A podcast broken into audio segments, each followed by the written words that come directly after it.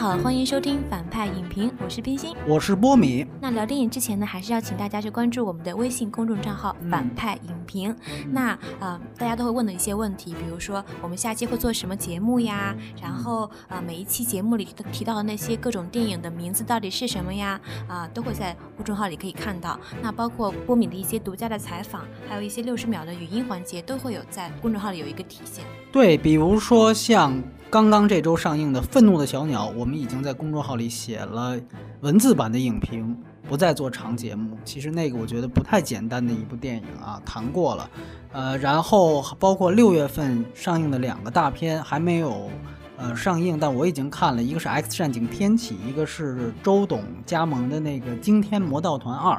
我也都在不剧透的情况下做了六十秒的语音评测，毕竟。这个没有剧透的情况下很难做长节目，但是又需要去给观众打预防针也好，或者提前提示也好，所以呢，有这方面兴趣的，呃，又觉得长节目长的，可以去关注那个公众号，它会更新的频率要比长节目快得多。当然，长节目在那边发了之后也会看到。这里我再插播一句啊，到时候呢，我们也会在这几天在公众号推出一个。投票的选项，在定下一个月，也就是六月份节目单的时候，会给大家一个选择权。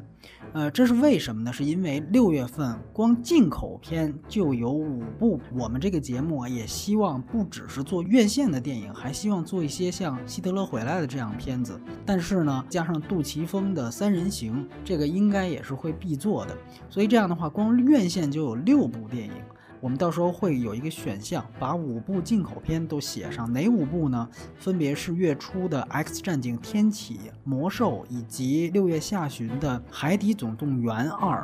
《惊天魔盗团二》和《独立日二》啊，这五部进口大片。列一个选项，然后呢，大家可以选择最想听的四期，得票最少的那部电影，我们就会砍掉不做。得票率倒数第二的这个电影呢，我们待定必做的只有这五部里面的三部，大家投票率最高的电影，再加上杜琪峰的《三人行》，以及另外一部尚不确定的院线外的电影，那大家可以行使一下自己的投票权。然后我们也会根据投票的结果来修订一下六月份的节目单。再强调一遍，每个月的节目单都会在上一个月的最后一天在公众号发布。到时候错过发布时间的朋友，也可以在底部的目录里面去查看当月的节目单。另外，我再说一句啊，冰心呢，我在第二期就说过，他是一个来救场的主播，确确实实是这样。然后他本人工作也比较忙，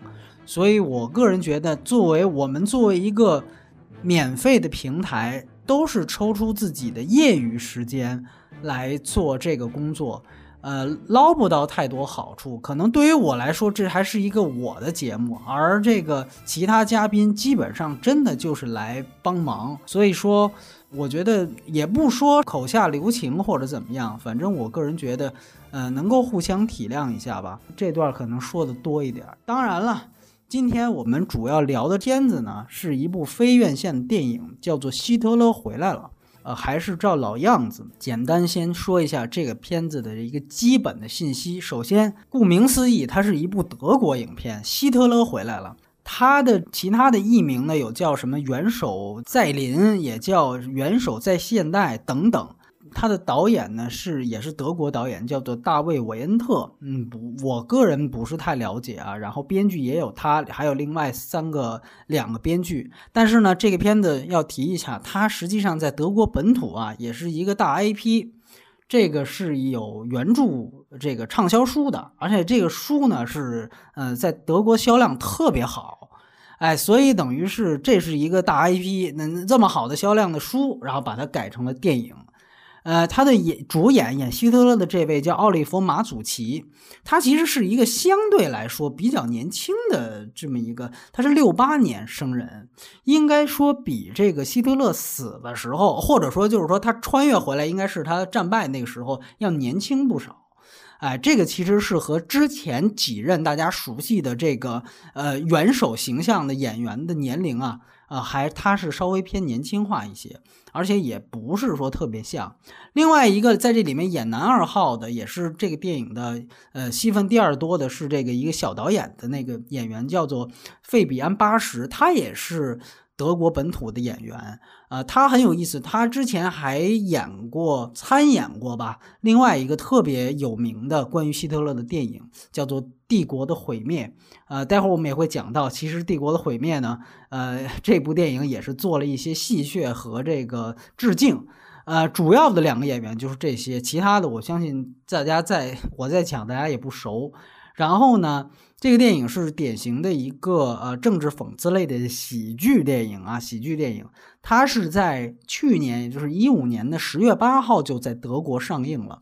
这个片子在德国呢，本土的这个票房情况其实是不错的啊。它整个的这个呃，他们按人次统计，它的这个票房的人次大概是二百四十万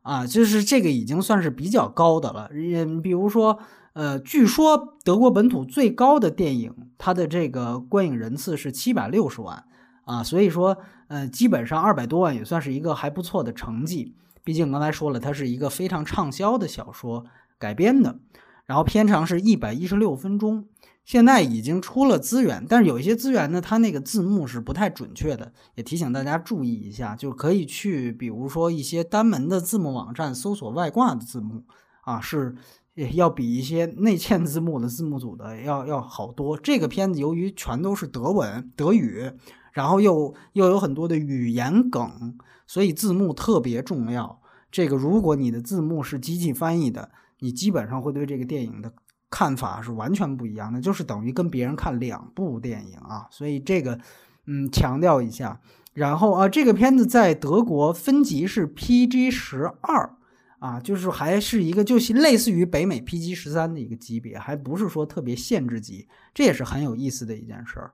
然后这个是这个电影的基本状况。那么，呃，接下来呢，按照我们原来的环节，显然是先不剧透的点评一下，然后说一个打分。那么，交给我们的女主播冰心啊。嗯。那我这边给到的一个分数呢是六点五分。嗯，呃，在我看这个电影之前，因为它的名字就很有意思，就很明显嘛，希特勒回来了，那肯定就是希特勒元首回来了嘛。那我当时呃没看之前想的，可能很像一部啊台湾的小说，是陈冠中的一个政治寓言小说，叫《建丰二年》。嗯，然后因为他这个就建立他的。故故事背景就建立在是说一九四九年的时候，如果国民党胜利了会怎么样？我以为会是这样的一个电影，可能讲希特勒如果是战胜了会怎么样？然后看了以后发现，哎，不是这样的，他其实还是顺着这个历史走的，并没有进行一个历史的虚构。那那就让我。回想起来，我上大学的时候看了一部德国小说，也是德国小说嘛，是叫呃绿地在爱啊在魏玛，是托马斯曼的一个小说。那他讲的呢，其实就是因为大家都知道《少年维特之烦恼》讲的是歌德在年轻的时候爱上了一个女孩叫绿地。那这个托马斯曼这个小说呢，讲的就是过了四十多年已经老了的绿地。然后又回到现实生活中去找歌德的这样一个事情，就我觉得比较像。那回到刚刚说的评分，之所以是六点五这样一个分数，是因为我觉得他确实做到了，他前半程是让我捧腹大笑，那后半程是有点脊背发凉的这种，所以我觉得还是一个不错的电影。嗯，哎，其实我基本上在简评方面跟你想说的都差不多，我给七分啊，就是我也觉得这个片子呢，呃，但其实。给我的感觉是我还有稍微有点小小失望，就我觉得他可能应该做的更有趣一些。但是呢，本质上来说，它的娱乐性也不错，然后本身也确实是不能算针砭时弊，也算是相当程度上的反映了欧洲，尤其是德国现在的这样的一个社会文化状态。因为这种呃政治讽刺喜剧，除了它需要搞笑之外，而且它必须要有这种对现实层面的这种呃挖掘，然后它大量的笑料是从这方面出来的，它才是算一部合格的政治呃讽刺喜剧。我个人觉得这个确实是呃很有意思，而且尤其呢，那当然我也注意到它在豆瓣上，在中国的一些国内评分网站上，它评价更高。我觉得这里也有另外一个原因，待会儿我可以聊一聊，就是因为这一类政治讽刺喜剧。在中国是完全不可能存在的。嗯所以说，这也是我们可能对于这方面的类型片方面比较饥渴的一个原因。哎，觉得能出一部还不错的，大家就特别喜欢，也是有这样的原因存在的。那么，但是总体上来说，即便拂去这个国人的因素，这电影也是一个及格线水准之上的电影，只是它没有好那么多。对，所以接下来会细致的去谈这个片子。然后简单几句话就是这样。然后接下来我们可能会聊一些东西呢，主要是首先就电影本身有一个概括和观感，然后呢还会有对这个电影里面我们看到的梗。呃的一些我们的解读，因为这里确实是出现了一些很有意思的梗，呃，有些朋友可能比我们看到的更多，但有些朋友有可能有些梗他们看不太出来，所以这里有一个分享。最后是聊一聊外延，也就是刚才冰心说的让他脊背发凉的东西，这是一个非常重要的话题，这也是为什么我要选择做这个电影的原因。它和现在的呃难民潮出现的欧洲当下的这种呃意识形态的转变。以及结合其他电影，我刚才提到的，哪怕是《愤怒的小鸟》这样的电影，它都有一个非常好的一个联动，它们集体反映了现在欧洲的一个文化状态是什么样子。这个是非常重要的一个话题，也是我觉得我很愿意跟大家分享的。那么接下来我们还是女士优先来先问一问冰心，你对这个电影？呃，它本身的剧情故事方面的一些啊、呃，你是怎么看的？嗯，来，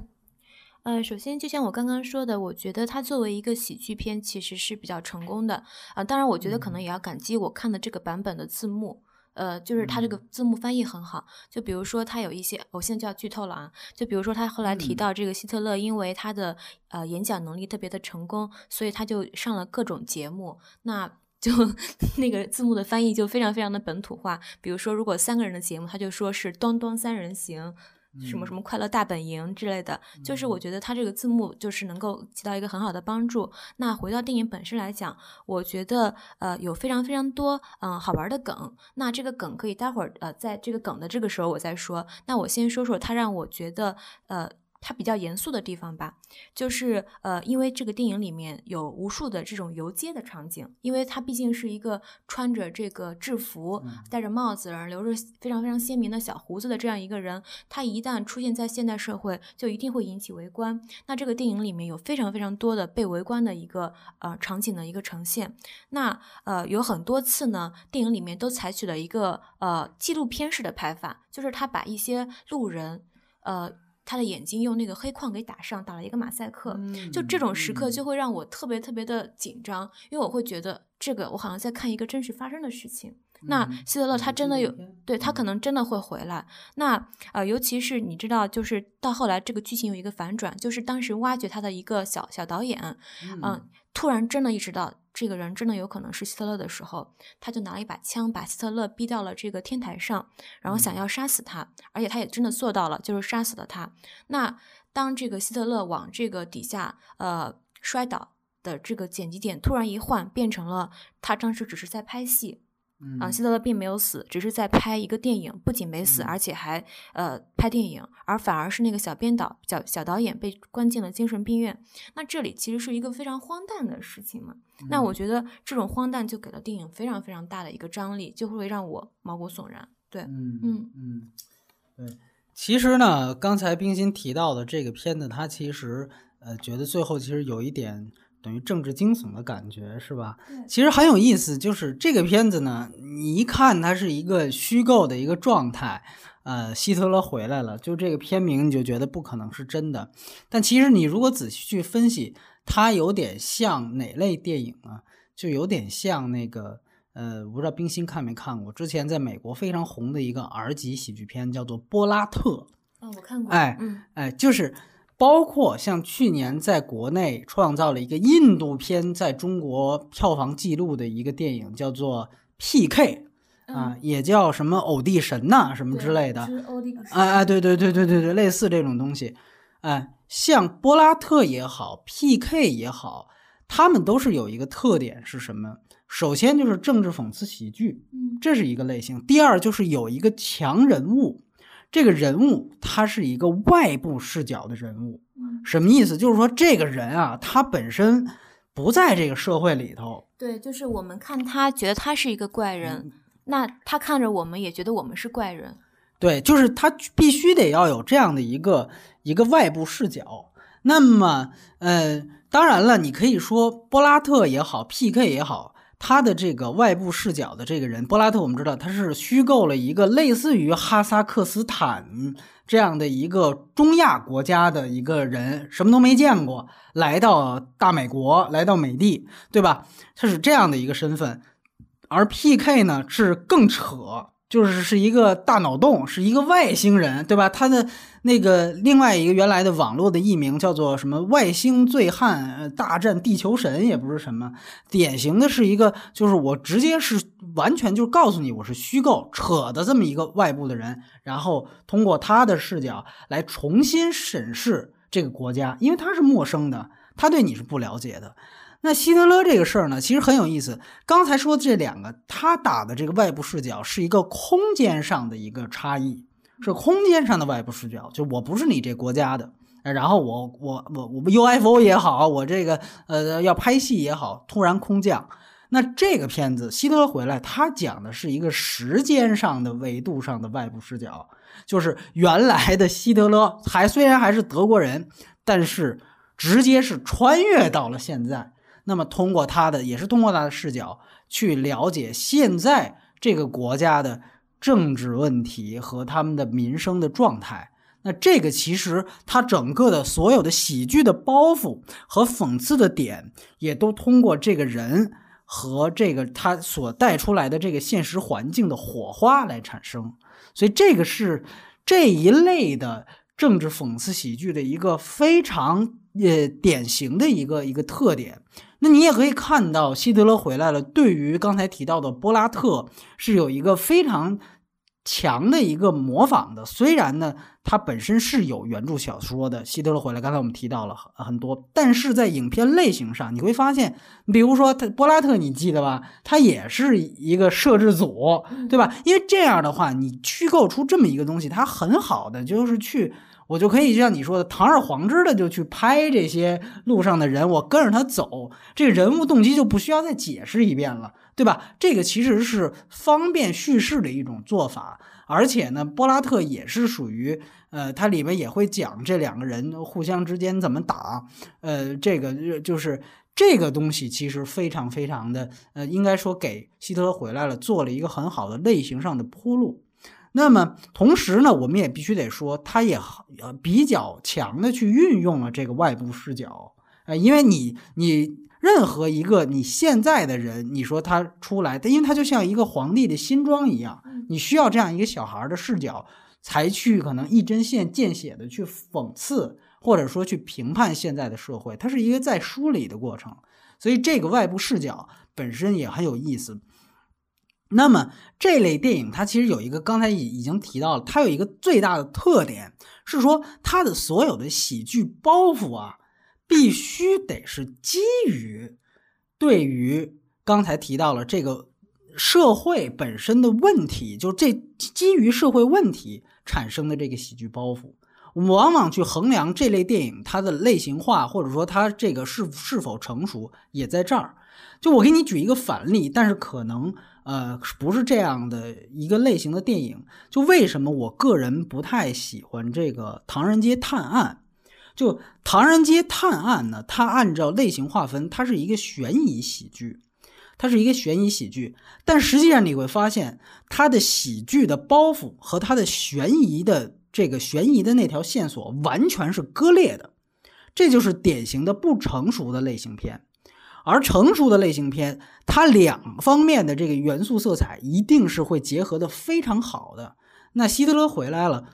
本质上而言，当然就要比呃这个这个之前的像《唐探》这样的东西要做的要好很多。就是说，你的讽刺点和你对现实的批判点，以及你这个电影娱乐观众的这个娱乐性本身是殊途同归的，这个非常重要。啊，这个非常重要，这也是我觉得这个片子能够打到七分的一个很重要的原因。当然了，呃，我个人感觉他也不是没有问题，或者说他也为什么只能打到七分，就是相比于波拉特和 P.K. 那两个人物，由于不是不是很有名的人物，对吧？他的导游性质显然更强。就这个外部视角的人，他最好的方法就像波拉特一样，他应该是一个导游，而不是说，那你就大家都知道导游什么样子。如果导游这个人本身太抢戏了，他对于现实的这个层面的这个交代，其实就会有一定的削弱，因为电影很短，这是一定的。那像这个电影，它是讲希特勒回来了，这个外部视角的人是希特勒。所以就是他本人就存在着一个很大的细点，那也就会造成这个人物和他所交代的德国这个现实这里面笔墨轻重有一个矛盾。那在我看来呢，由于他有这样的一个矛盾，也使得他的喜剧效果和他对现实社会的这个针砭时弊这方面的东西完全不如波拉特。这是一点，因为波拉特可以完完全全的不用去顾及，像你刚才冰心提到的这个问题，就属于最后他必须得对于希特勒身份有这样的一个交代。为什么？因为毕竟他是希特勒，但是波拉特就不需要，对吧？我直接让这人回国就行了。但是希特勒他穿越回来，那最后他结局是怎么样？你必须得有对于他的交代，所以就得开始从影片后三分之一就开始对于这个人物就要有铺垫。这个实际上就影响了他后半段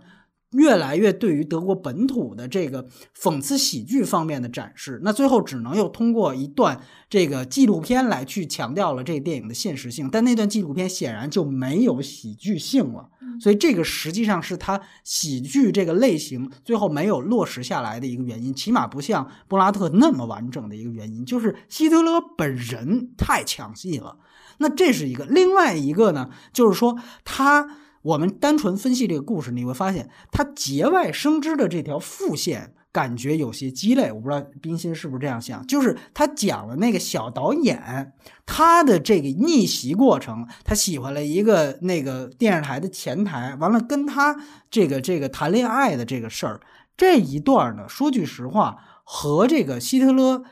以及他对现代社会这层矛盾的关系。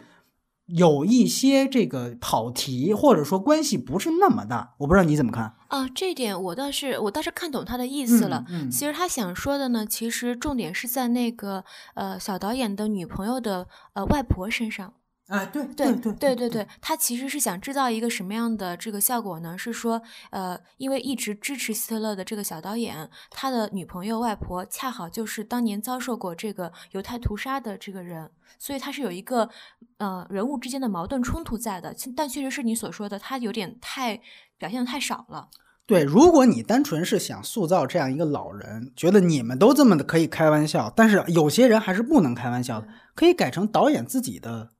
奶奶也可以啊，对吧？我哪天我把他拉回家里，然后家里发现有这也没有问题。就是说，他这条爱情线呢，我不知道是不是出于商业的这个考虑，可能对于德国本土还有。然后另外一条线，当然挺重要的一点是什么呢？就是你注意到他们其实杀马特。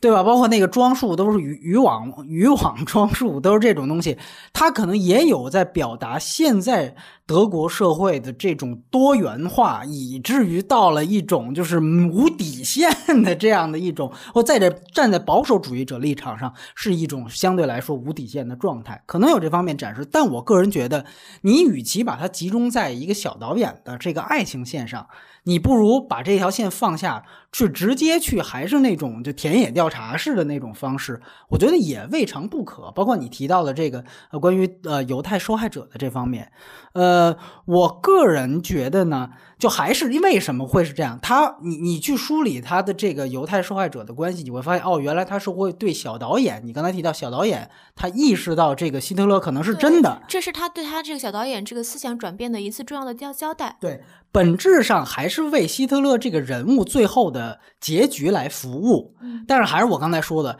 像波拉特式的电影，它本身的重点不是放在这个人、这个导游身上，而是要去通过他的视角去看这个德国现实社会。所以，你对这个人物铺了这么多外延的线，这还是七拐八绕的，对吧？你得先通过小导演，再再去分，然后小导演还得通过他媳妇儿，他媳妇儿还得再通过他奶奶，就你七拐八绕的去做这些铺线，本质上又为的是他这个人物铺线，他一定会影响现实层面的这样的一个一个交代，所以导致他最后喜剧性就虎头蛇尾的一个原因。呃，而且呢，其实说句实话，单论这条爱情线啊。我个人觉得经营的也不是太成功啊，这个当然就因人而异。呃，然后另外一个可能是针对中国的观众，可能会有这样的一个觉得有一点点不太适应的地方在哪儿，就是说这个片子它的很多梗啊太德国本土化。呃，待会儿我们也会直接就就进入到这个话题。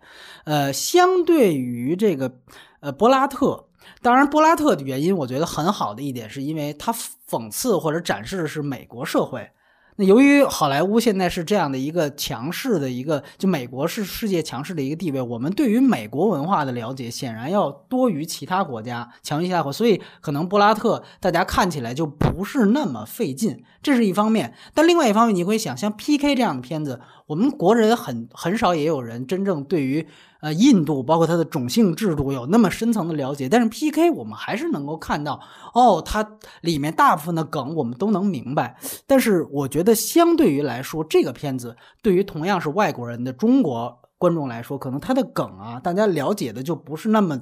就是像那两个片子那么充分，我不知道你怎么看。嗯嗯，我反而觉得，因为波米好像一直在提波拉特，是觉得波拉特更好。我反而会觉得，跟波拉特相比，我会呃更喜欢希特勒回来了。因为希特勒回来了，一直让我有非常强的代入感。嗯因为尤其是他提到了一些希特勒用来打动这个民众的一些话题，比如说年轻人找不到工作，老年人一直在寥落；比如说电视上看的全是垃圾节目，大家丝毫不去关注一些正经事。就这些，我都。非常有代入代入感，而布拉特，我不知道是因为他拍的太精致了，还是太粗糙了，让我一直都是觉得我在看一个闹剧。嗯嗯，对，当然分级不一样，就布拉特是一个 R 级片，其实布拉特其实也有那种打马赛克的那种。桥段，你不知道你记不记得？就这些其实都是有这个传承作用的。当然，那个片子可能有一些段位 上可能更三俗的地方，这点倒是我觉得会太俗了。对对，这个嗯，波拉特就是说他解构的更彻底，那是一个真正，那是一个真正的解构主义电影。呃，这个片子其实不是解构主义的，它对于现实社会展示的东西多，最后甚至是有一些。希望让大家起到一些警示作用，这是一些纪实性。我觉得，嗯，对对对，这个其实这个片子的说教感有一点点这个东西，相对于波拉特那么彻底的东西，哎，所以说从娱乐性来讲，当然波拉特更，但你你的这个视角也很好。就说不定这女性观众 更接接受一下这个，因为柏拉特确实是他三俗的东西，三俗的东西确实是比较多。但是你会发现他所有的三俗的梗啊，也都来源于他对于那个，我就记得现在想起来都很好笑，就那个关于同性恋的梗，你记得吗？就是他是一个哈萨克斯坦来的一农民嘛，他对于谁都见着就想抱。然后在美国那样一个大城市冰冷地方，他见谁都抱，人家都躲。就有一天，直到他去了那个同性恋的那个大游行里边，他发现他亲人家，人家也亲他，他就觉得，哎，这里面的人比大街上要友好多了，对吧？就这种，就这种，他看似三俗的东西吧，就是说他其实也是有这种政治讽刺的东西。呃，但是就是像我刚才说的，因为我们对于美国文化，呃，美国的清教徒文化，包括你看断臂山，包括断臂山后来在那个奥斯卡的遭遇，你都明白他对于同性恋是一个什么样的态度。这个其实我们理解起来都要比这个电影要容易一些，也是因为确确实实我们对德国可能。包括对于希特勒也仅限于刻板印象，但是对于当代德国是不是有那么大的了解，这是不一定的。所以这也是我们必须要呃做这个节目要做的一件好像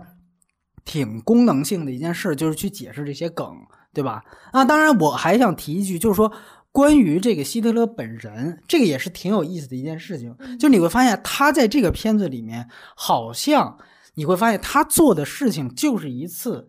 再一次的从底层如何一步步夺权的这样的一个，就好像是一个历史的车轮几乎就要重演的这么的一个步骤。这个其实是非常非常呃，就为为什么我们说后面它其实还有一点警示意义。但另外一点，这也是非常有意思，它的脉络就相当于我希特勒这个人，我哪怕生到现在，貌似我我也可以再来这么一遍。然后呢？但是非常有意思的是，就是说德国，待会儿我们会介绍德国，它现在对于政治讽刺的这个底线，包括欧洲的这个言论地自由的这个底线，其实已经很宽了，但是还是有一些政治正确的边界，这里面他也做了一个挖苦。当然，我就剧透了，就是说希特勒可以调侃任何东西，可以说任何人，但是就是当。那个他杀狗的那段视频被公布到了这个呃公众面前的时候，这个他一下就就受到了一个特别大的一个阻碍。当然，这里也有希特勒自己的一个梗。我们知道他生前是特别爱养狗的，他喜欢那个纯种的德国牧羊犬，他那只布隆迪。对，这个也是他个人的梗。但最主要的是，他对于政治讽刺这个政治正确的讽刺，这个我觉得是这个里面最大的一个讽刺亮点，也是一个。特别大的包袱，就是说，这个人可以在人这个层面上可以完全无底线，大家也完全可以接受他。但是当他杀了一条狗的时候，不干了，你知道吧？就是包括在中国，有的时候我也会觉得有这样的现象，就是有很多的一批很大一批人，就是很多就是关于制度上，或者比如像雷洋这种事儿，他们可能漠不关心。哎，但是呢，一旦出现说，比如说广西什么狗肉节，或者哪儿又又是出现杀狗的事儿了，这个是专门中国有一批这种动保的人出来会，所以我个人觉得这个其实是对于这种政治正确和这种圣母婊的一种非常辛辣的讽刺，这点我觉得是非常亮点，而且我觉得这一点也确实服务到了。对于希特勒这个人物，他的一个在解读方面的一个塑造上，就是说，你会发现没有，他在那个事件出现之后，他政客的一方面体现的就特别明显了，他马上就会特别变通了。他在这之后再上节目，哎，你看他这个嘴脸，一刻就是你们想要我什么，我就我就给你们说什么。这个是后来还组织了一个说像那个保护动物捐款的一个募捐活动。对对对，所以这个包括为什么就很像政治家洗白，比如说明星洗白要做的事情，我之前缺什么，我后来就会大力的干什么。对对对对对，比如什么唐尼后来又又做慈善什么的，那是吸毒嘛，所以就很有意思。而且就你包括他去上政治讽刺节目这个事儿。其实都是在说，就尤其通过这个梗出现了这个动保的这事儿之后，就在好像在说这样一件事情，就是其实政治家才是最好的演员。所以这就是为什么你刚才提到的这个事儿，就是最后你会发现，哦，原来这是演戏呢。他其实这个渐离效果本身也是在说强化这样一件事情。最好的就政治家才是最好的演员，就是呃影帝嘛，对吧？我们原来也有这个梗，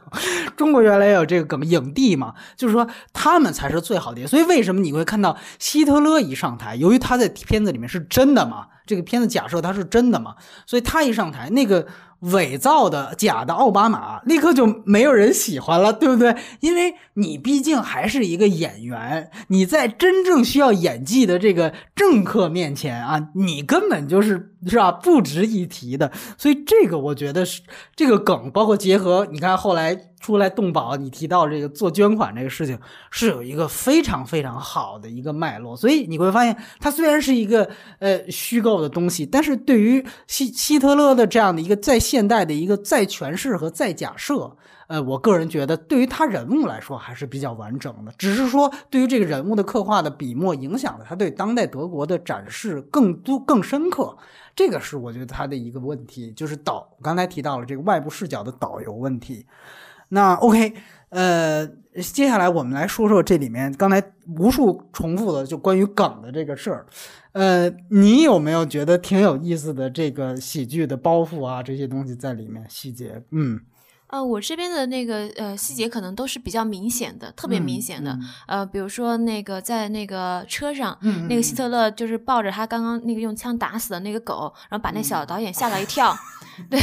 然后希特勒就说：“你这个娘炮，你这样以后怎么把妹啊？”说那个把妹就是。其实很简单，就给他传授了一通那个把妹的这个精髓。然后这个时候，这小编小导演就说了：“嗯，你真应该写一个我的那个把妹奋斗。”就他其实这个这个梗就是他的我的奋斗嘛。然后还有另外一个就是当时希特勒他呃从干洗店回来，然后遇到这个小导演，小导演就问你的说：“你的制服确定明天就能回来吗？”他说：“没问题。”他就拿出来那个就是那干洗店给他的一个收据，然后上面写着这个闪电干洗。他其实这个对应的那个梗就是他当时攻击波兰的时候是。波兰闪击战嘛，就闪电战什么的，对。然后啊，还有就可能就是他的小胡子吧，就是比如说那个小导演就问他，哎，你这个胡子为什么要留成这个形状？然后希特勒就说，啊，这个是因为当时我要就是戴这个防毒面具，这个胡子可以有力的，就是把这个防毒面具戴好，大概是这种，对对对。因为确实这个事儿是有这么一个说法，因为我们知道希特勒他是在一战的时候还是什么时候，他其实是遭遇过毒气的，然然后导致他双目暂时失明过，所以有。一种说法就是，真的是有一一种历史学家的研究说法，说他留小胡子就是为了那个戴防毒面具用。说他，因这里也问他们说，就是他会说，哎，之前你有一个像威廉一样的，威廉其实指的是威廉二世，就是原来德国的统治者。所以呢，呃。你要是翻开希特勒之前的小时候的照片，不是小时候，就是青壮年时候照片，他真的是那种大胡子，所以这个其实是等于他在这里面，由于这个说希特勒是真的希特勒，所以他就等于把这样的一个其中罗生门的这样的一个说法，就给当成正本清源了，你明白吧？所以这个其实是挺有意思的。对你还有补充吗？呃，可能就其实他的梗是无处不在的，比如说他们当时就是小导演抱怨说，你看我们现在连钱都没有了，你还把我的车给我踹掉了。然后那个就是希特勒就说，那你忘了吗？我以前没干政治之前我是干什么的？然后就说其实是画画的，这个也是真实的事情，就是希特勒在参军之前曾经被那个美术学院两次拒绝过嘛，所以他对，所以他们就到街上去摆一个那个画架，开始给路人画画，包括他画的那些画都挺讽刺的，就好像讽刺他其实画画水平并不怎么样，是吧？嗯。对我大概就这些，嗯嗯，对，其实刚才冰心提到都是希特勒的个个人梗，是吧？就很有意思。包括刚才我们其实已经提到他那个牧羊犬的事儿，就他杀狗这个事儿，就是我觉得可能就是德国人对于这个人特别了解的话，就是可能会更那个。呃，开放一些，就是说可能就是不需要解释，一下就能笑出来。包括你记得里面他提到那个高速公路的事儿，就是说我建高速公路，我就一下子我就知道是是我干的，就是因为德呃希特勒在这个当政的时候，他推动过很多基础设施建设，这个也是当时他能够获得巨大的执政合法性的原因，就是因为当时当时德国其实是呃一战。一战之前，其实就是经济很成问题，失业率特别高。其实纳粹党上台之后，解决了非常大的这这个失业率的问题。那他一个做法，其实其实很国家呃国家资本主义，就是说他国家去投钱去进行大量的基础设施建设，然后他也挺注重那种。那种宏大建筑那种美观，哎，我好像在说说到这儿的时候想到了某个某个现在的国家啊。好，然后那个 对，就类似这种东西，所以这种高速公路这种东西，就是可能人家一德国观众一看就知道。包括啊，里边你记得他提到那个呃电视，你就他提到对电视节目不满和对这个导演的吐槽的时候，他就会提到说。要是戈佩尔在，会会被气死，就是因为我知道这个戈贝尔是原来他的一个就是左右手的感觉，那是专门负责他的这第三帝国的这个舆论和这个文艺工作。哎，对对对对对，所以呢，就其实我们之前看那个昆汀拍的呃《无耻混蛋》，不就是在讲他也是在这种以解构的方式去虚构这戈佩尔跟。跟这个这个希特勒，但是他们那个意思是差不多的，对，所以这个等于又消费了一把这个东西，而且很有意思。你去仔细听这里面的配乐，除了用了一些希特勒自己特别喜欢的瓦格纳的配乐之外，呃，施特劳斯的配乐之外，还用了一些那个无耻混蛋的配乐，包括昆汀特别喜欢在无耻混蛋里也借鉴过的莫里康内的配乐，在里面都用过。所以你会发现，这都是殊途同归的，跟这个呃这个这个无耻混蛋有很多的相。相似点，包括我们也别忘了，《无耻混蛋》里面可有瓦尔茨啊，这个是这个这个德德语区最牛逼的一个现在的喜剧一哥，嗯，然后当然这是个人梗方面，从另外一点来讲，呃，我里面看到了几个电影梗也很有意思。刚才提到的这个呃帝国的毁灭，如果你记得，因为其实这个里面它套了一个电视台的办公室政治这么的一个故事。因为这个故事的推动，才使得这个希特勒能够被就是大众才才能够才能上电视，对吧？那在这个办公室政治出现，那个男的已经把那个女的顶掉之后，利用了那个动物保护的那个政治正确的事儿，把那个女的台长成功替换掉之后，他的那个就是希特勒一一不上电视，这个收视率下滑。所以当时他们有一个开会，就就是说危机的这么一个事儿。那一段片段是特别典型的抄了那个，也不是抄，就是典型的致敬了那个元首的愤怒，就是帝国的毁灭。刚才提到了那个小导演曾经这里面其中的男二号曾经参演的那个电影叫《帝国的毁灭》，他讲的是他另外一个片名其实就剧透了，就讲的是希特勒的最后十日。非常牛逼的一个片子，我觉得那一段啊，那个呃元首的愤怒那一段戏是有点把这个片子玩坏了。其实那个片子我非常非常喜欢，我觉得那个是讲所有就是正面塑造希特勒的电影里面我看过的最好的一个片子，叫《帝国的毁灭》，呃非常长，好像是四个小时，呃推荐大家看一看，非常震撼的一个电影。那么其中它其实就是讲的希特勒逐渐心理崩溃的。这样的一个过程，特别详细的，而且又扎实的交代。那其中，呃，就是特别重要的一段戏，就是当他们知道这个完全大兵压境之后，希特勒在绝望和这个愤怒当中，他有了那样一段对于周围所有他的手底下人的那样一段暴怒。那段视频后来就成了这个油管也好，成了中国也好的一个。疯狂被这个 P.S. 和配音的这样的一个一个段落，呃，这次这个希特勒回来了，也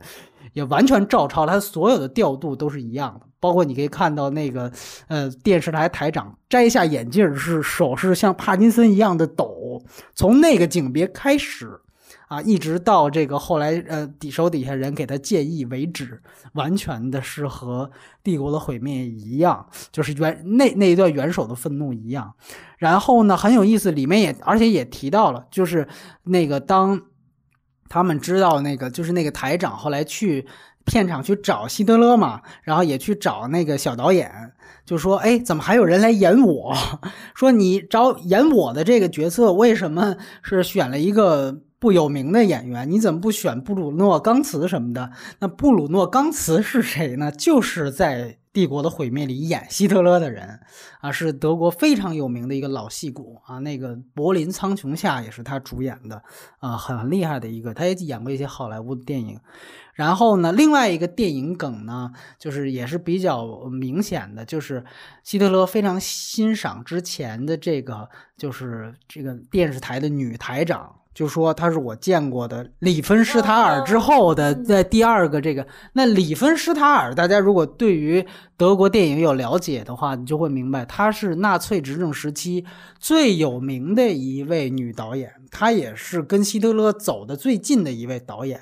她拍了两部非常牛逼，应该说是名垂影史的电影，一部是这个《意志的胜利》啊，然后还有一部呢是这个《奥林匹克》。这两部电影呢，都是呃，把真正希特勒眼中的那种纳粹式的那种美学、宏大、团体操、呃呃人种的高贵、人体的健美。给完完整整的表现出来的一一两部纪录片，这两部纪录片虽然后来这个纳粹政权倒台之后，里芬施塔尔在后来的这个他的导演生涯受到了因为政治不正确嘛，受到了很大的冲击，基本上就是属于抑郁而终。虽然他活的时间很长，但是呢，他这两部电影现在评价起来是属于那种虽然在意识形态上不正确，但是美学价值极高的那类艺术片。那类纪录片，所以说他们从美学价值上去看，就像呃第三帝国建立的一些这个建筑一样，真的都是非常非常的代表了，应该也算是某种程度上人类的瑰宝，就是起码在电影艺术史上，里芬施塔尔是一个非常非常呃这个这个著名的一个人物，所以这个其实是呃很有意思的一些电影梗。然后呢，就是可能我觉得可能外国观众更难理解的是片中的更多的政治梗。对吧？政治梗其实是最难。比如说前面希特勒就是这个片子的开头说了很多关于政党关系，德国政党关系，这肯定你没在德国，你没去过都不了解，肯定是大写的懵逼的这种状态。就是，呃，他这里面包括。就说一个特别典型的事儿，就是巴伐利亚州的这个州长现在是多么多么的无能。对，为什么他要刻意的去说巴伐利亚的事情？因为我们知道希特勒他的崛起之路，纳粹党的第一次党代表大会就是在慕尼黑召开的，然后啤酒馆暴动也是在那儿举行的，所以巴伐利亚实际上是希特勒的一个根据地。然后，当然这里面还有更多的就是这种呃德国现在的这个政党关系。如果大家记得的话，里面他去了一个特别破的一个小屋子，它其实呢是这个所谓的 NPD 的这样的一个总部啊。NPD 呢指的实际上是一个呃比较激进的一个右翼政党，几乎是极右的政党。所以最后把人家都给说哭了，我看。对他，首先是觉得为什么这个党沦落成了现在这样子，变得这么惨，就是蜗居在了一个小木屋里面。呃，这个你要是一了解哦，NPD 原来跟他有这样的一层关系，立刻明白他为什么那么着急。二来就是你记得里面他去跟他的。党魁去聊，然后把他们痛骂一顿，就觉得你们简直是就等于辜负了我 当时的这个开创的这东西。你记那个党魁说，我们这个国家民主党嘛，NPD 叫德国国家民主党，就是说我们的民主是什么什么样子。然后希特勒特别生气，说你起了一个这样高大上的名字，你不一定非得要去通过这个名字来去做你的党的纲领。他那意思就是说，你们太被这种名字和政治正确绑架了，就觉得这些人都是废物点心。所以你会发现，确实。就像呃，冰心刚才观察的，就是那些人就觉得就好好像苦不堪言的这样的一个样子。确实，这个其实是因为那个党呢，它是一个极右派政党。嗯，德国历史上多次都想取缔 NPD 这个党，而且现在呢，虽然是有难民潮的事情发生，德国的右翼势力开始抬头，但是这个 NPD 一直是不太受人待见的，因为毕竟他是纳粹嘛。所以说呢，现在德国最大的一个代表这个右翼的政党叫 AFD，是叫选择党。那个是是更大的一个，所以他们在那个呃希特勒那一段话也是有点对 NPD 是属于那种呃啊属于哀其不幸怒其不争 那样的一种状态，很有意思。然后呢，这里面还有一个比较大的一个梗是说，希特勒说我要去跟绿党结盟。你记得这这一点吗？包括还我去采访了一些绿党的这个，说我我要跟你们结盟。我特别感谢这里面，因为原来有一个我们非常好的一个听友，他是一直在德国生活和留学。我又问了他，我说这个这个绿党和希特勒这个结盟，因为绿党就顾名思义，它是一个比较就是崇尚环保。片子里也交代了，你记得吧？它是一个比较崇尚环保的党。那你这个为什么希特勒要跟一个崇尚环保的党去结盟呢？说这里面其实就有一个非常深刻的一个德国的一个文化背景，就是说其实森林这个事儿在德国的文化里面是非常重要的一件事儿。基本上它呢在日耳曼人和凯尔特人的这个原来的部落里面，就相当于一个这种呃母亲河一样的这样的一种存在。而且呢，德国在这个工业革命之后，这个森林也被破坏的很严重。那有点这样的意思，就是说，如果我们保护森林啊，保护这种这个绿地，本身就有点相当于保护日耳曼灵魂的这样的一个意思。所以呢，就是某种程度上呢，这个环保主义和国家主义在某些人眼里面就很容易被画上等号。所以这个其实是。呃，跟希特勒的很多的这种种族主义和这个强调日耳曼至上的这样的一个观念是非常接近的，所以他才会觉得哦，我要去和绿党来结盟，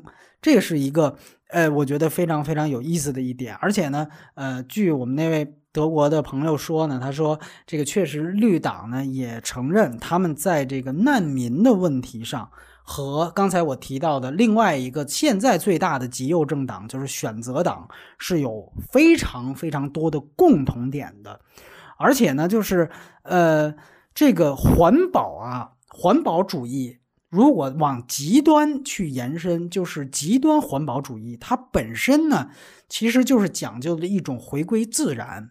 就是说，呃，这个就是它其实讲，就是人必须得遵循某种自古以来的自然规律，那你就只能生活在你这个祖先生活的土地上，所以这一个主义。它延伸出来的另外一个外延意思，就是说那些外来者，它其实就是对于祖先土地的侵犯。所以，本身极端环保主义就是一种排外主义，或者它有排外主义的色彩。那这一点上来说，又和希特勒的这样的一个呃理念是吻合的。啊，这一点我多说一句，很多人不明白为什么像宫崎骏的一些电影。你如果仔细去研究宫崎骏的一些电影，你会发现他们在形而上上是有一些非常不寻常的东西。比如说，他呃在评论界最高的一部呃成就最高的一部电影是《幽灵公主》。《幽灵公主》其实就是在讲极端环保主义的一个负面效应。这个是非常有意思的一个话题，千万不要简简单单的以为宫崎骏的所有的电影。都是在讲保护大自然，那你就太把宫崎骏看扁了。他在很多方面的思辨性是非常非常的高的，所以这个其实是殊途同归的。别忘了，宫崎骏是日本人啊，这个是德国电影啊。你再去想想起起风了讲的是什么？是讲的是什么事情？你会发现很多地方都是可以。联动起来的，当然这个扯得有点远。德国朋友还提到一个例子，他就说，如果你去德国的话，你会发现德国非常注重城里的这个城市绿化，包括这个很多这种独立住房也都带花园。在这个这个德国的这个文化里面，尤其是过去的文化里面，这种花园式的东西，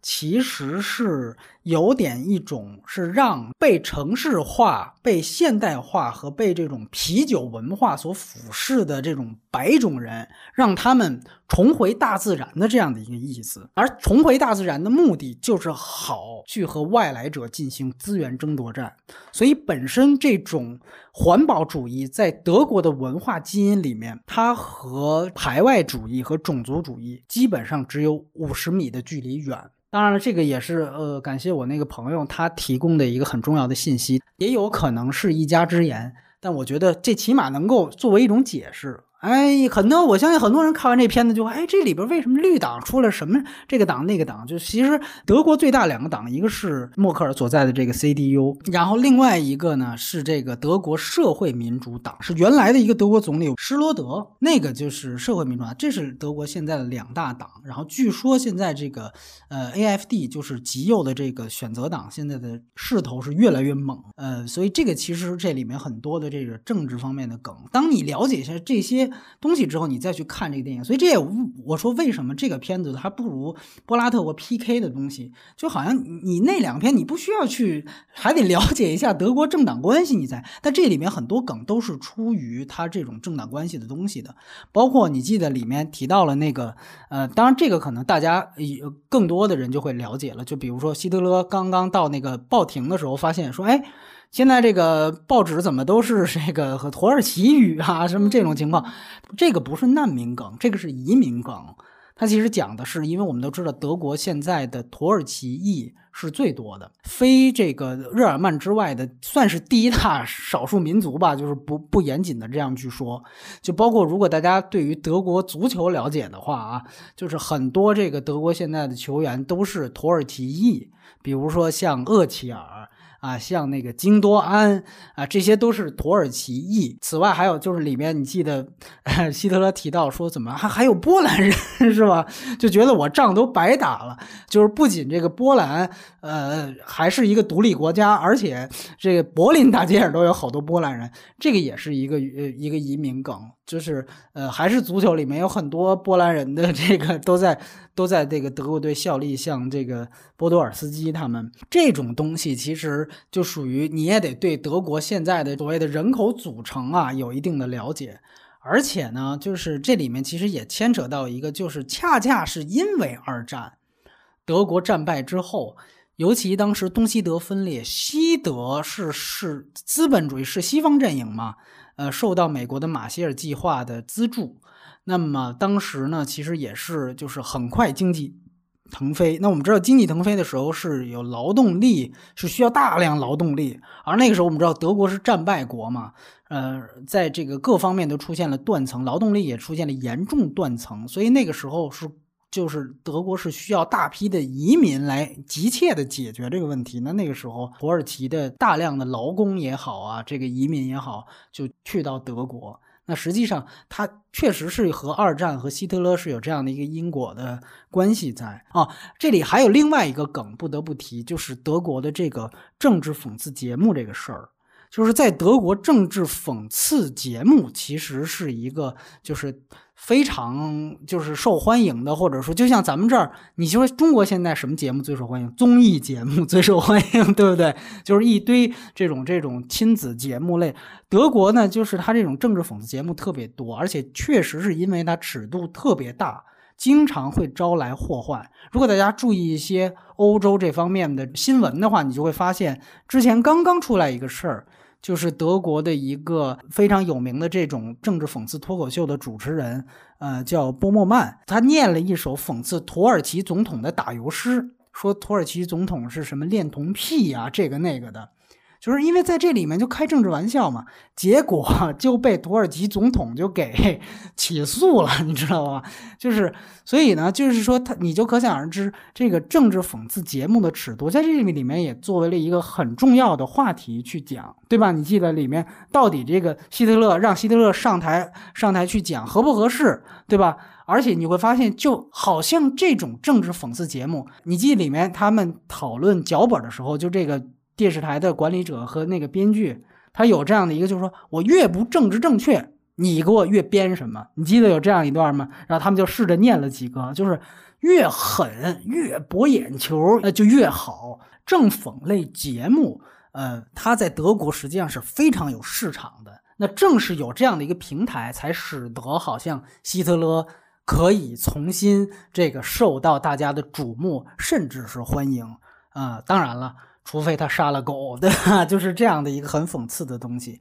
所以这个其实是关于这个电影的梗这方面。那最后我们要聊到的其实是关于这个电影的外延的部分，也其实不是外延了，也是其实是这个电影真正的核心，就是像刚才冰心所说的，他的这让他毛骨悚然的这一方面。呃，我想先听听你关于呃这个电影牵扯到当代德国，尤其是欧洲，呃，这个类似于这种。难民潮问题下的这这方面的，你觉得有什么呃想法没有？嗯，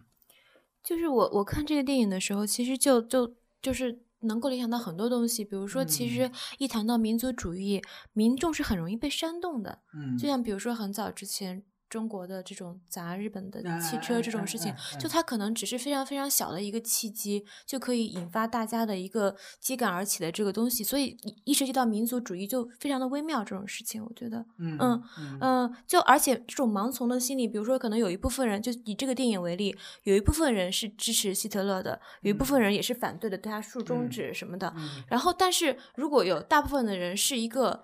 无目的的状态，他就极容易被煽动。嗯，那关于这里提到的这个民族主义的抬头，那也就是这个难民问题，其实，在呃最早的时候，就也就是去年吧，就是今年初，就是这个以德国为首的欧洲国家打开他们边境线去欢迎这个难民涌入的时候，其实像包括我在内的很多人，我们其实就是虽然是隔岸观火似的，但我们都很感动，就觉得哎，好像这个因为。虽然说难民里面有呃恐怖分子，有那些作奸犯科的人，但是大部分人还是一些需要关帮助的无家可归的人。所以我觉得，哎，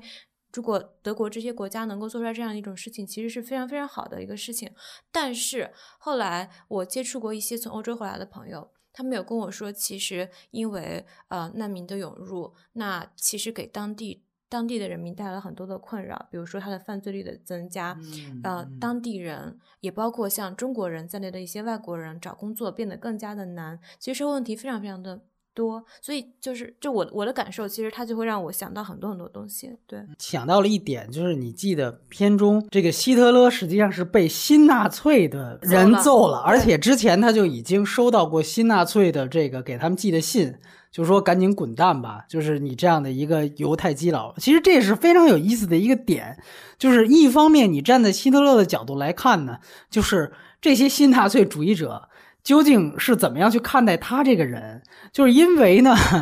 呃，显然那些真正嗯想复活纳粹主义的那些新纳粹，他会觉得这样的一个演员。因为那些人不知道他是真的希特勒，会觉得这个演员是一个高级黑，你知道吗？就是这个其实是，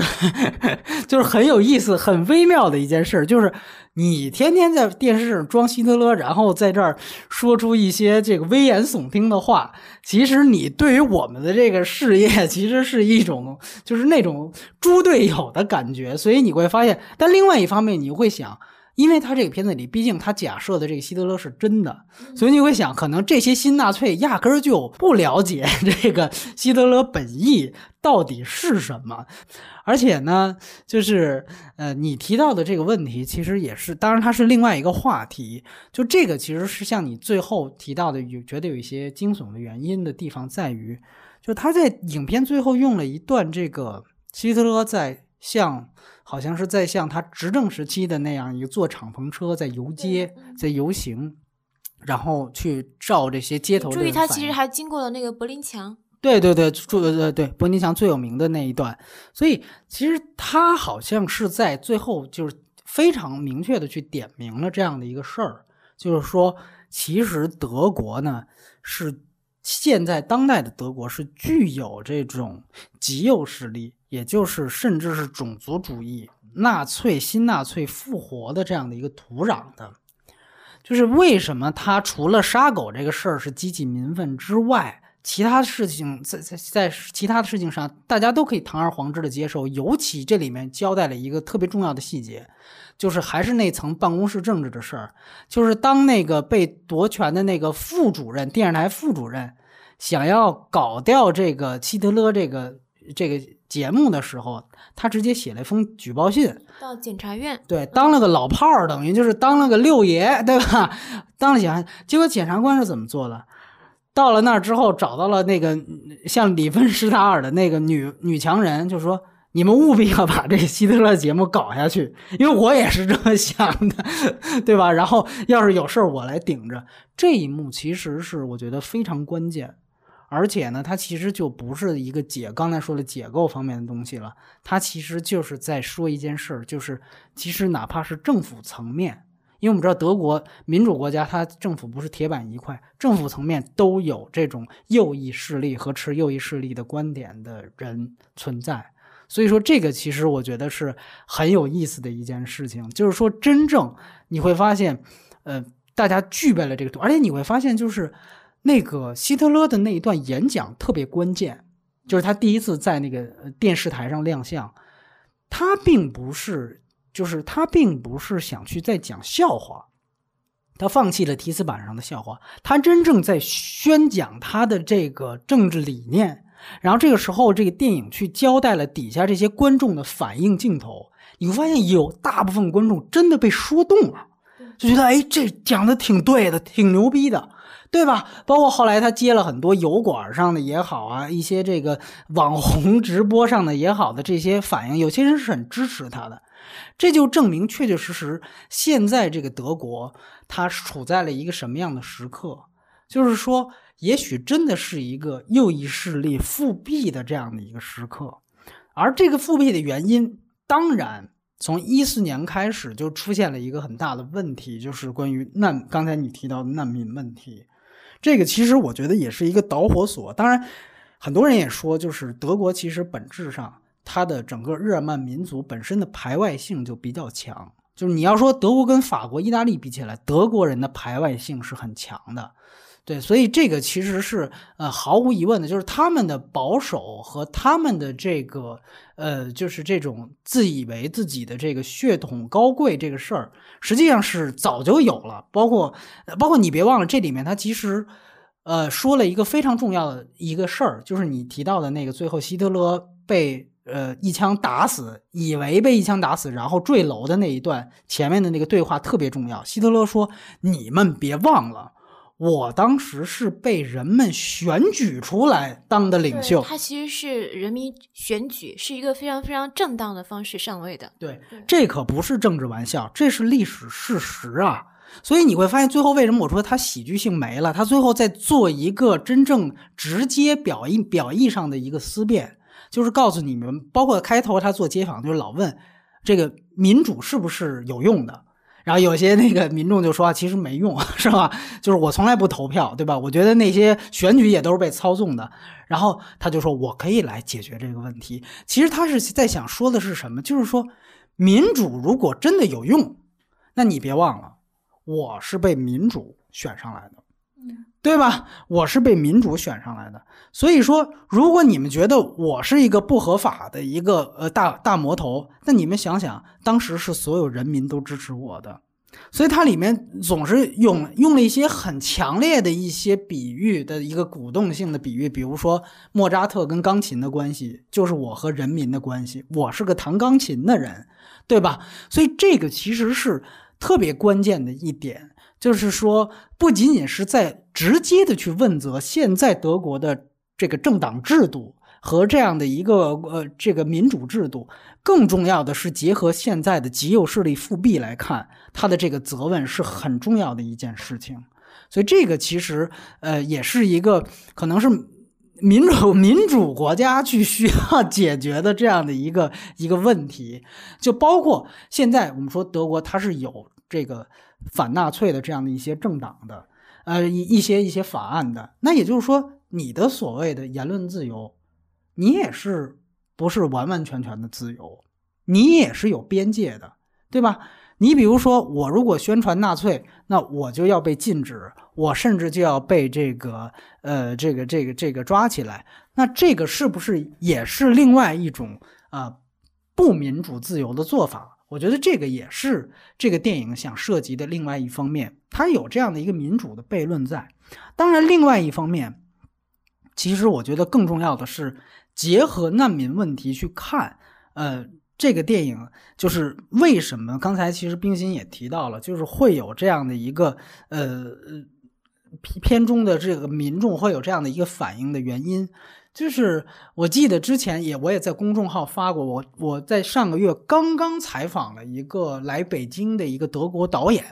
他是那个指导呃《窃听风暴》的导演，叫多纳斯马，非常呃也是原来德国很有才的一个导演，《窃听风暴》也是在德国也好，在全世界也好非常受欢迎的一个历史反思的电影。当然，他反思的是两德分治时期的东德的事儿，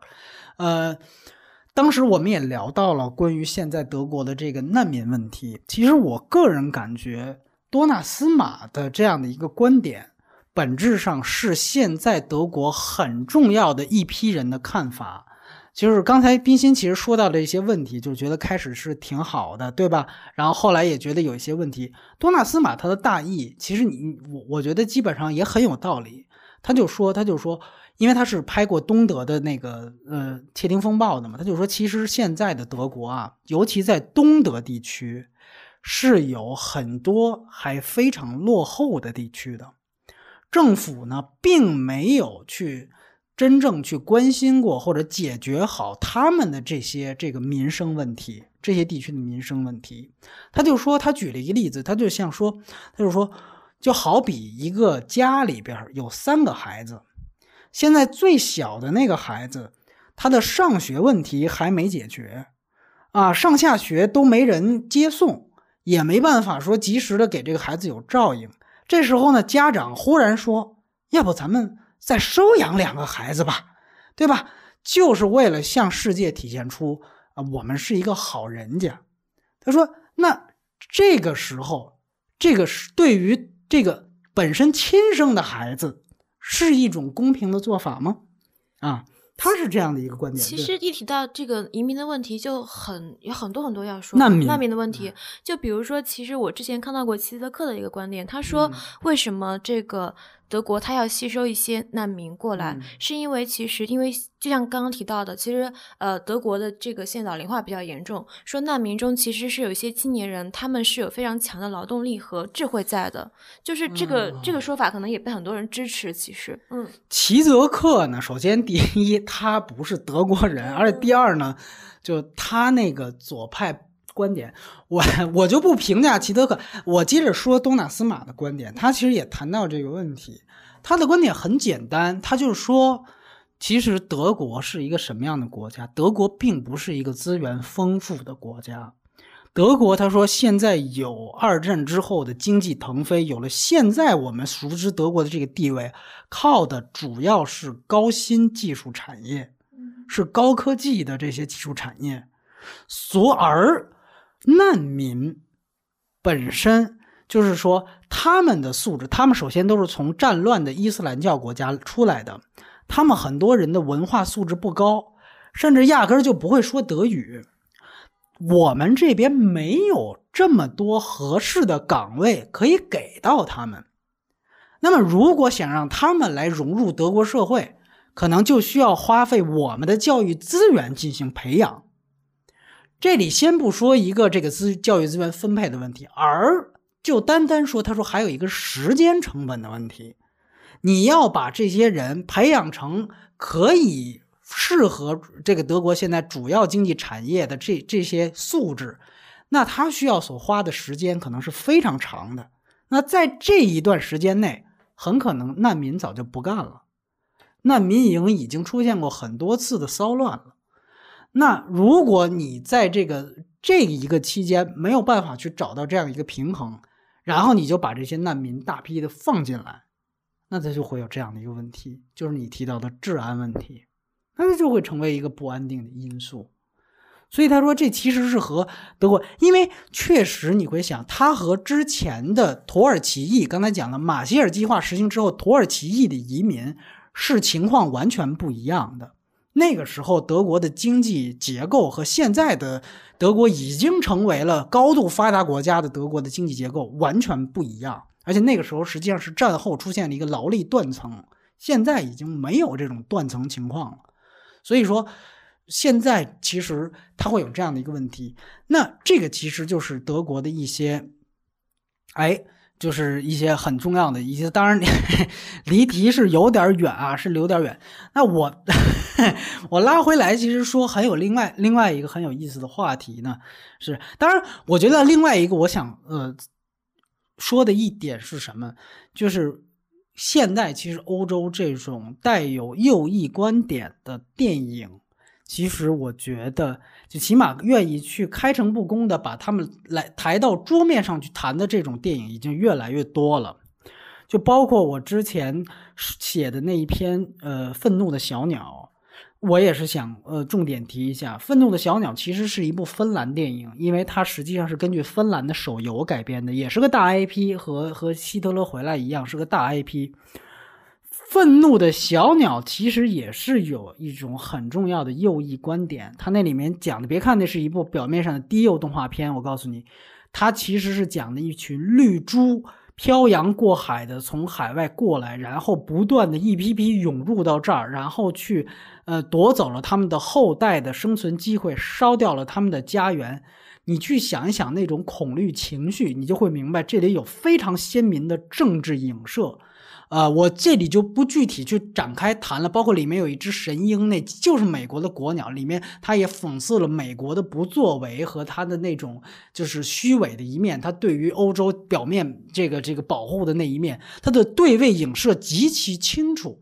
所以大家如果有机会感兴趣的话，可以去看我们那个公众号，我写的我那个是文字阐述会更加的这个严谨一些，比我在这儿说要更严谨。但我想说的是，一五年的电影，德国的电影，一六年的芬兰的电影，他们已经通过各式各样的类型片的方式，动画片也好，喜剧片也好，都已经开始把右翼势力抬头的这个问题摆到桌面上谈，甚至也就是不再遮掩的去谈。就是再去宣扬这种这个这个这个右派观点，其实你很难去讲这个，呃，这个希特勒回来，虽然他最后扣了一个政治正确的大帽子，啊，还希特勒还是有人竖他中指的。但是这个电影大部分的情况下，他都是在其实是替希假借一个虚构的希特勒来宣传这些右翼观点和这种种族主义观点，他的一个民众支持到底到底有多少的这样的一个现状的展示。